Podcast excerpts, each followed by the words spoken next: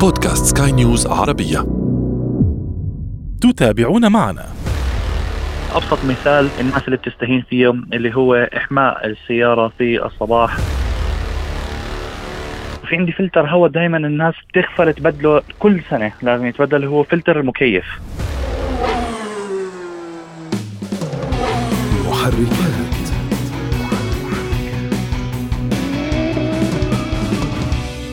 هل تفاجأت يوما بعطل في مركبتك لم تحسب له حسابا خاصة وأنك تعلم أن مركبتك حديثة نسبيا.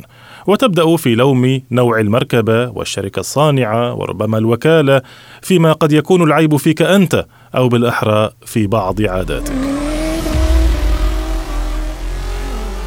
أهلا بكم مستمعين في محركات البودكاست الذي يهم كل من يقود أي نوع من المركبات أو حتى يجلس فيها.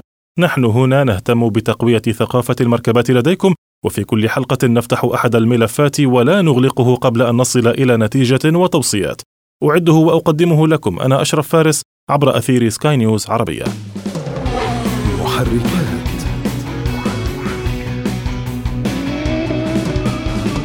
نعيب مركباتنا والعيب فينا وما لمركباتنا عيب سوانا. أعلم أن هذا قد يكون تحريفا لأبيات الشافعي لكن لو نطقت مركباتنا ربما لاستعانت بهذه الأبيات لوصف حالة سوء الاستخدام الناجم عن بعض العادات الخاطئة والمنتشرة. هذا الموقف لابد أنك عشته يوما أو على الأقل تعرف احدا عاشه. عندما يأتي أحدهم بمركبته إلى قسم الصيانة في الوكالة مثلا لإصلاح عطل مفاجئ وغريب صاحب المركبة لا يفهم أنه هو السبب وراء العطل خاصة عندما تكون تلك المركبة كما أسلفنا حديثة نسبيا. وهنا يبدأ الجدال البيزنطي مع الموظف المسؤول عن الصيانة جدال حول أحقية مالك المركبة في الإصلاح تحت الضمان من عدمه. وحتى لو حدث نفس السيناريو مع أي فني آخر خارج الوكالة ربما لا استطاع الأخير أن يقنع صاحب المركبة بأن العطل ليس مصنعيا ولا طبيعيا ولا انتهاء لعمر قطعة ما مبكرا وإنما هو ناجم فقط عن سوء الاستخدام. أي من بعض العادات السلبية والخاطئة أثناء القيادة التي تؤدي إلى مثل هذه السيناريوهات. اذا لنتعرف أكثر على هذه السيناريوهات وعلى هذه العادات الخاطئة التي تؤثر على صحة مركباتنا. ينضم إلينا من العاصمة الأردنية عمان السيد غفار العالم المتخصص في المركبات. أهلا بك سيد غفار. يسعد صباحك. سيد غفار بداية الكثير من الناس يقودون مركباتهم بطريقة يعتقدون بأنها تتحدى قوة المركبة يعتقدون بأنهم يسابقون في الطريق. لا أريد أن آخذ مكانك هنا في الإجابة لكن لديهم الكثير من العادات الخاطئة التي تؤدي إلى إتلاف المركبة مبكرا.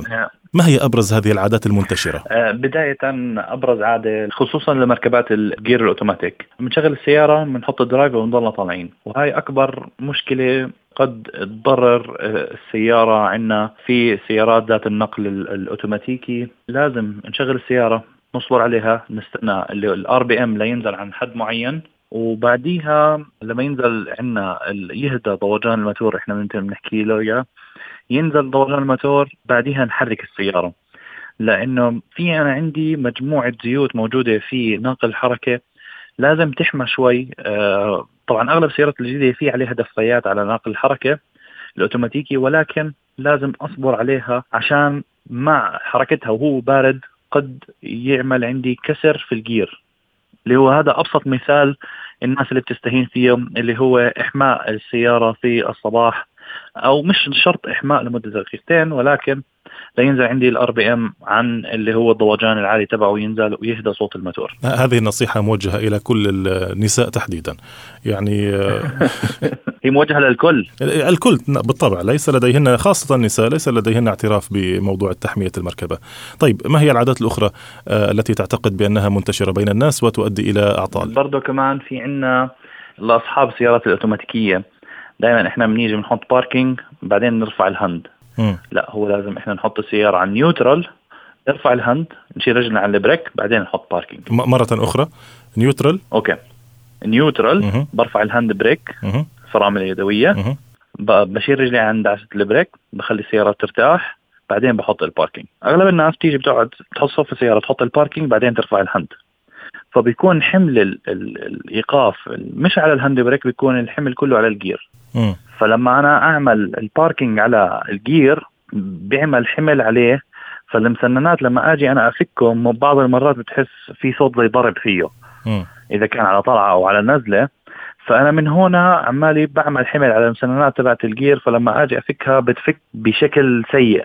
فمنها هاي قد بتكسر عندي المسننات تبعت الجير بعد فترة من الاستهلاك. خاصة لو كانت المركبة في وضع مائل ليس في وضع مستوي. نعم صحيح. طيب تحدثت عن طريقة المثلى لإيقاف المركبة وتحدثت أيضا عن الإحماء لكن هناك بعض الناس الذي قد يحرك مثلا ناقل الحركة قبل أوانه ويقول لك هو راكب. هناك بعض الأنواع في ناقل الحركة الأوتوماتيكي. ناقل العصا نفسها تكون كهربائية والعصا نفسها تكون يدوية. ما الفرق بين ناقل الحركة الأوتوماتيكي عندما يكون آه، تكون العصا كهربائية وعندما تكون العصا يدوية؟ آه هيك راح نصفي نحكي عن أنواع نواقل الحركة الأوتوماتيكية. في عندنا اللي هو المعتاد اللي هو بيكون العصا اليدوية. في عندي اللي هو بيجي ال tiptronic اللي هو في عندي كمان برضه في عندي ال CVT أنواع المتعددة من أنواع نواقل الحركة اللي موجودة عندنا الأوتوماتيكية. آه بالأغلب هي إحنا لازم نعرف مش نحركها هي لازم إحنا نعرف كيف ندعس لإلها. يعني أنا مثلا ماسك خط فلازم أعرف كيف عشان أخلي السيارة تغير حركتها بسلاسة بدون ما أنا أضغط على ناقل الحركة الأوتوماتيكية. يعني مثلا السيارات اللي نيجي نحكي الحديثة زي تويوتا بريوس الكورولا الجديدة الفورد ال F 150 الرابتر بيجي عليه ناقل حركة بيحكوا له CVT. ما بتحس إنه بغير ولكن هو بغير فيه منه فيه فيه نقل حركة. هلا ال gear ال CVT مثلا كيف تدعس البنزين؟ عشان تعرف إنت تغير وتحس بسلاسة عشان ما تضغط المحرك. بينما الناقل الحركي القديم إنت بتكون أصلا سامع لما إنت تكون داعس على الآخر kick down أو تكون داعس خفيف. انت بتحس بحركة الناقل الحركي الأوتوماتيكي. فهاي من الشغلات اللي إحنا بالنسبة لنا نعرف كيف نتعامل معها. نعم. طيب هذا فيما يتعلق بناقل الحركة الأوتوماتيكي. بالنسبة لناقل الحركة اليدوي أعلم أنه ليس منتشرا كثيرا لكن له زبائنه أيضا. نعم صحيح. خلينا نيجي نحكي. هو بعد الممارسة بتصير أنت تعرف متى أنسب RPM أنك تغير عليه. آه في عنا برضه كمان إحنا نيجي نحكي له اللي هو تحشير دعسة الكلتش في ناس بتدعس الكلتش فبحرق بيعمل زي استهلاك لثنية الكلتش ومجموعة الكلتش كاملة اللي هي موجودة عندنا.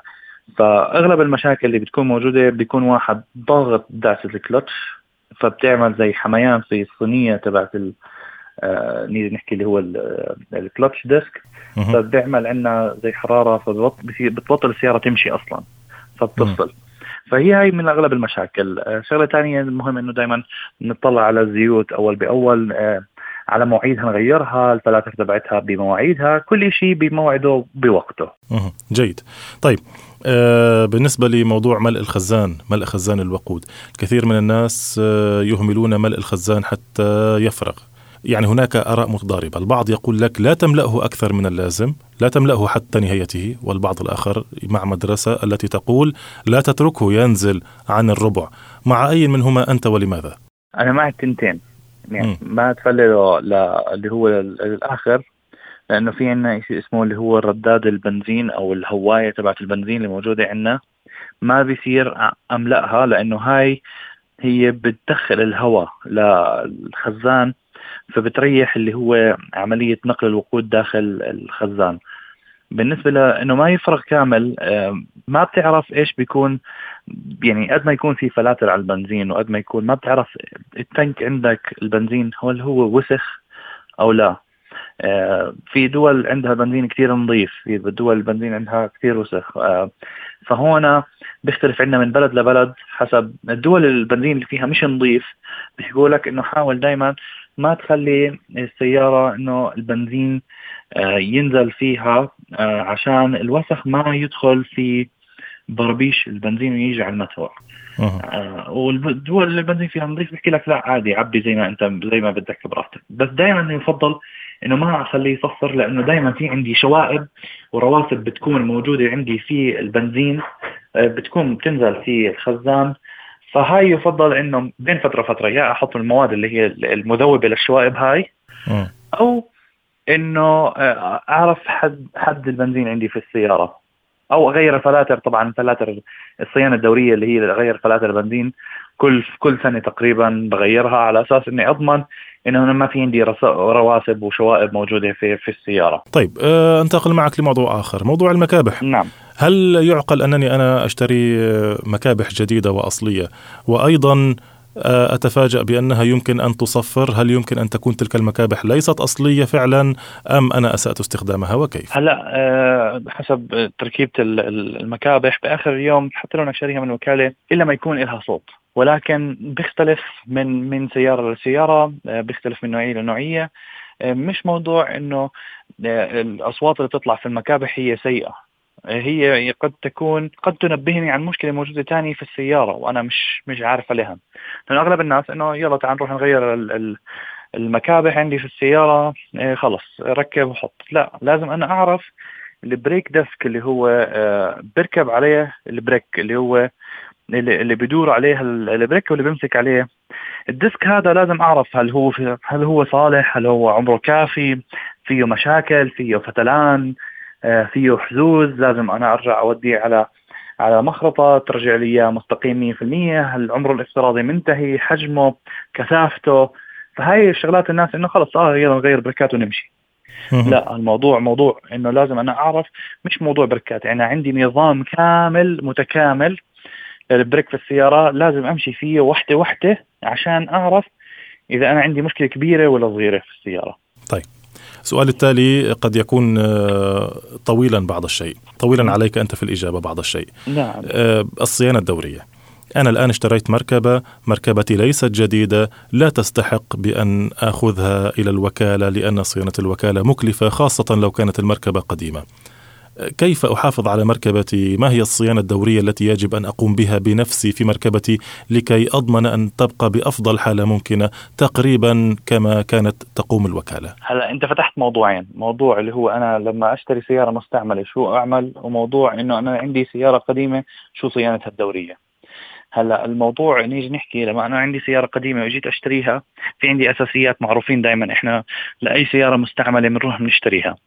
دائما عندي أول شيء اللي هو بروح بشيك على نظام الاحتراق تبع السيارة اللي هم السبارك بلوجز اللي هم مشعلات الاحتراق بالإضافة للكويلات اللي بيركبوا عليها. طبعا حسب السيارة كويلات أو ديستريبيوتر حسب بشوف شو نوع السيارة بشوف إيش عندي المشاكل اللي موجودة فيهم. بداية هم هدول أساس عندي في السيارة. بروح بغير كل أنواع الزيوت اللي موجودة عندي في السيارة علشان أضمن تاريخ بدايتها من معي إنه أنا تاريخ 100% بشيك على المكابح الأمامية والخلفية. لأنه أغلب الناس هي دائما تعتقد إنه خلص أنا عندي بريكات أمامية خلص بصلح الأمامي ومش مهم. لا لازم أشيك على الخلفية وأعمل له شد في حال لو كان بحاجة إنه ينشد. بنروح بعدين للفلاتر الهواء.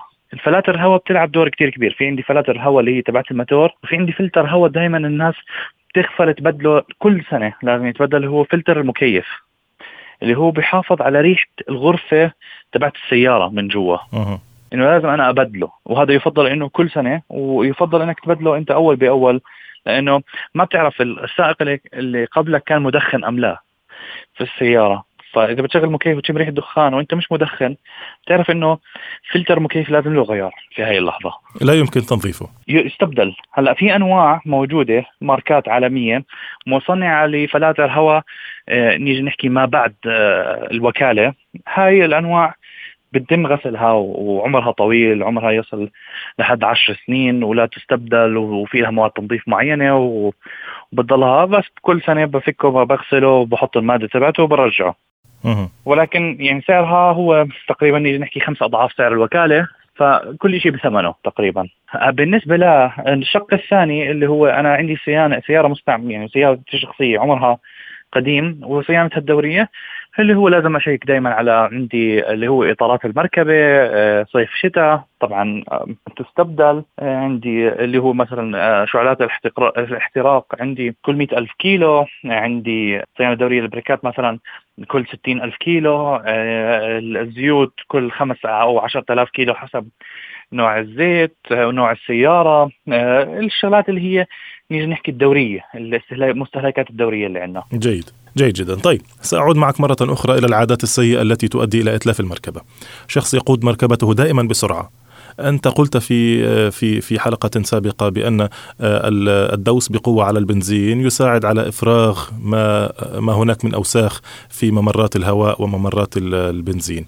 لكن أيضا بنفس الوقت قد يكون ذلك مضرا. إن كنت تتفق معي ما رأيك؟ نعم هو مضر لأنه أنت بتعمل ترفع حرارة المحرك فهذا بيرفع عندك فرصة استهلاك لقطع موجودة في الموتور. منها الثيرموستات اللي هو بيفرغ حرارة المي في الموتور بخفف الحرارة الضغط في الموتور.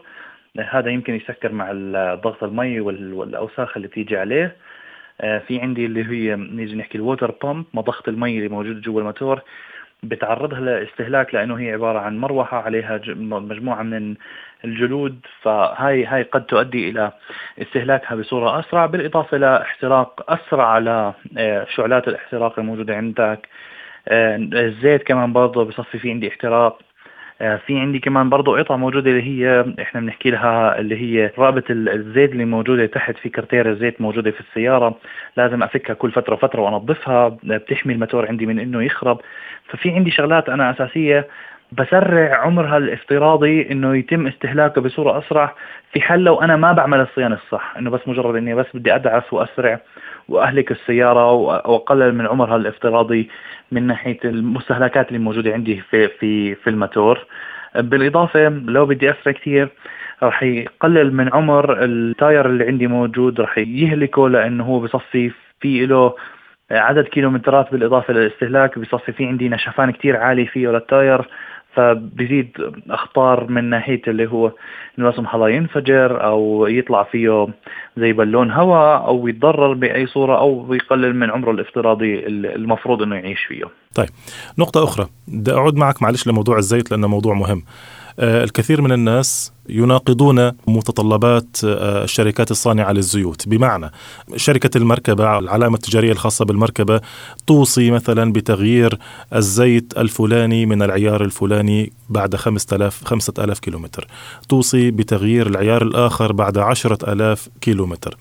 بعض الناس من أصحاب المركبات آه، يمطون هذه المدة. يعني يقول لك إذا قالت الشركة خمس ألاف فهي تصلح لعشر ألاف. إذا قالت الشركة عشر ألاف فهي تصلح لعشرين ألف ما رأيك بذلك؟ هل هذا الكلام صحيح فعلا؟ لا هو غير صحيح هلا هو بيكون في معاه يمكن يكون ماكسيموم ألف كيلو زيادة لأي نوع من أنواع الزيوت لأنه في له دورة احتراق معينة آه، إذا أنا بعدي دورة الاحتراق المعينة هاي الزيت خلص بصفي زيه زي كيف إحنا لما نقلي الزيت اللي عندنا في المنزل للطعام هو نفس الشيء فكرة الزيت الموجود في الموتور آه، بهري بهري الموتور بصفي بيعمل زي كتل بصير يمسك جوا الموتور ففي فرصة خراب الموتور بتصفي كتير أعلى لأنه عمالي أنا بعمل رواسب كتير عالية من وراء الاحتراق اللي اللي عماله بصير في الموتور جيد. طيب جيد جدا.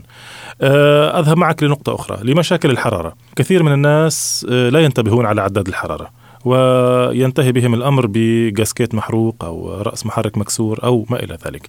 آه، بشكل عام ما هي أبرز المشاكل التي تؤدي إلى ارتفاع حرارة المحرك؟ أبرز الأخطاء لدى الناس. أبرز الأخطاء ضغط المحرك والناس ما بتنتبه على الزيت اللي موجود في المحرك لأنه الزيت في حال لو بلش يحمى هو ما في تبريد كافي للزيت اللي بخرب الدورة تبعت ال gasket واللي موجود عندنا الكافيه بالإضافة للمي والسوائل اللي لازم تنحط جوا آه، الروديتر. آه، نتأكد من نظام الراديتر عندنا. إحنا إنه كامل مع برابيشه كاملة. نتأكد من آه، الثيرموستات الحرارة موجود عندنا إنه تمام أموره 100% ما في أي تسكير بيفتح وبيسكر بموعده.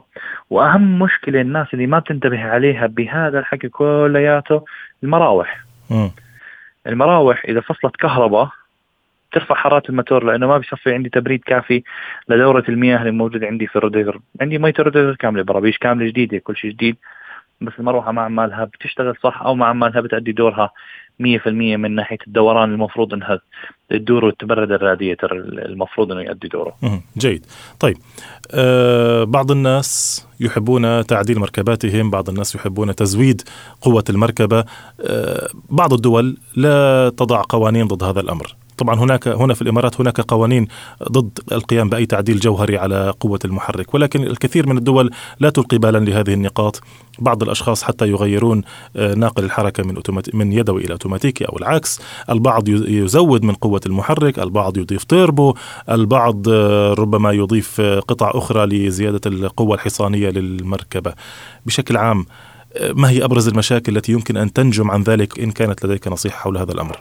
هلا إحنا دائما آه، بنحكي آه، إنه بآخر اليوم إذا أنت بدك تعدل سيارتك بدك تعرف الحد الأعلى تبع سيارتك. بالإضافة تعرف شو نوع القطع الصح اللي لازم تنحط عندك في سيارتك. يعني إنه أنا بدي أحط تيربو أو supercharger بدي أعرف شو القطع والمستهلكات الكاملة اللي مفروض إنها تنحط معاها. مش إنه والله بس لأجل إنه أنا بدي أحط تيربو خلص بدي أركب لا أنا لازم أحط كل القطع الكاملة والصح اللي 100% عشان تشتغل بأدائها الكامل وأدائها الصحيح اللي 100% يعني كل قطعة تكمل يعني الأخرى لازم تشتريها يعني كت مع بعض. 100% أغلب الناس بتروح بتجيب الكت من كل مكان. ما بتشتري كرتونة مسكرة فيها كل الكت كامل م. اللي هو عشان يؤدي العمل الصحيح 100% فإحنا دائما ننصح الكل إذا بدك تشتري اشتري الكت كامل وصحيح 100% لأجل آه، تحمي حالك لأنه لا سمح الله آه، صار أي عطل معك قد لا سمح الله ينفجر آه، الموتور ويطلع السلندر من مكانه. وهي يعني ياما شفناها في في كثير من الناس عمالها بتعدل سياراتها ما بتعرف الحد الأعلى تبعها بتكون فاتحة ضغط الموتور والبارات تبعون التيربو مثلا عادي إنك تشوف طلع من من من عندك من من جوا السيارة طلع نفس البستون كله طار من قدامك في السيارة. طيب شوف معلش الكثير من الناس لا يعرفون هذه النقاط. أنت تقول يجب آه. ان يعرف تفاصيل عن مركبته. أنا أملك مركبة أنت تملك مركبة. إلى من أذهب تحديدا لكي أعرف آه، ما هو الحد الحقيقي لمركبتي؟ دائما طبعا أكيد شركة الوكالة السيارة ما راح تعطيك اللي هو الحد الأعلى تبع سيارتك. تماما. فإحنا دائما نروح عند مهندس ميكانيكي متخصص في المركبات أو في عندنا اللي هو ناس دارسين اللي هو هندسة مواتير خلينا نيجي نحكيها. في تخصص بالجامعة موجود هندسة مواتير اللي هو بغض النظر شو موتور سيارة موتور طيارة موتور آه، سفينة هو موتور بآخر اليوم. آه الناس متخصصة في هندسة المواتير بيقدر يحكي له الحد الأعلى تبعي. طبعا بالإضافة لازم يكون عنده خبرة مش إنه فقط هو مهندس لأنه هي الخبرة مع العلم بيكملوا بعض. طيب. آه آه. آخر آخر آه. نقطة معلش. بما أنك فتحت موضوع القطع وشراء القطع الإضافية للمركبة وحتى أود أن أسألك حتى عن القطع العادية. سؤالي هنا حول القطع التجاري. آه هناك قطع أصلية للمركبة حتى قطع الصيانة. قطع أصلية وقطع تجارية وهناك قطع ما تسمى aftermarket وهناك قطع نخب أول وثاني وثالث إلى آخره إلى آخره. في أي منطقة بشكل سريع في أي منطقة تعتقد بأن القطع التجاري يمكن أن تكون مناسبة وفي أي منطقة تقول بأن القطع التجاري محرمة ابتعد عنها كليا؟ القطع المحرمة كليا في التجارية قطع الأمان. اللي زي المكابح عندي الإطارات آه، الشغلات اللي هي آه، قد تؤثر على أمان السيارة الفيوزات ال spark plugs تبعون الماتور. حتى نوع الزيت يعني أعرف إنه إيش الأنواع الأفضل والأمثل من لسيارتي أعرف اللي هي الشغلات اللي هي الأمان. بالنسبة دائما إحنا القطع التجارية اللي أغلب الناس تركبها اللي هي المساحات مثلا مش مهمة تعد مستهلكات بسيطة.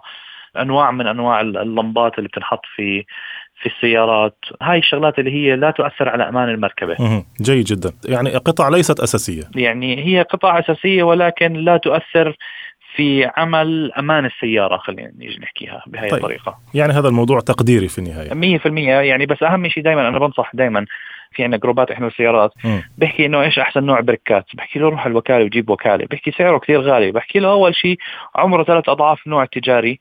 شغلة ثانية أنت بت... عمالك بنيجي نحكي روحك هاي يعني ال brake التجاري okay بيخدمك بس عمره ربع العمر تبع الوكالة. فأنا دائما بنصح إنه البريكات تحديدا لازم تنجاب من الوكالة. لأنه هي هاي صح سعرها كثير أعلى من أي شيء موجود في السوق ولكن هي حياتك. تماما تماما. حتى الإطارات بالمناسبة. نعم صحيح. وكما يقول المثل يعني الغالي حقه فيه. 100% شكرا جزيلا لك على هذه المعلومات وعلى هذه المقابلة الجميلة وأعتذر معك على الإطالة. لكن آه، لو كان بيدي لأخذت معك نصف ساعة أخرى. شكرا لك. كنت معنا من العاصمة الأردنية عمان المتخصص في السيارات السيد غفار العالم. مرة أخرى شكرا لك. العفو. محركات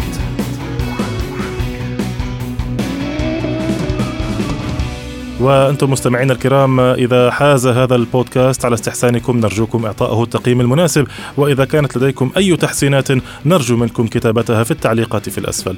دائما وأبدا تابعونا عبر جميع منصات سكاي نيوز عربية. في الإعداد والتقديم كنت معكم محدثكم أنا أشرف فارس. مرة أخرى نشكركم على حسن المتابعة. دمتم دائما وأبدا في أمان الله. مع السلامة. محركات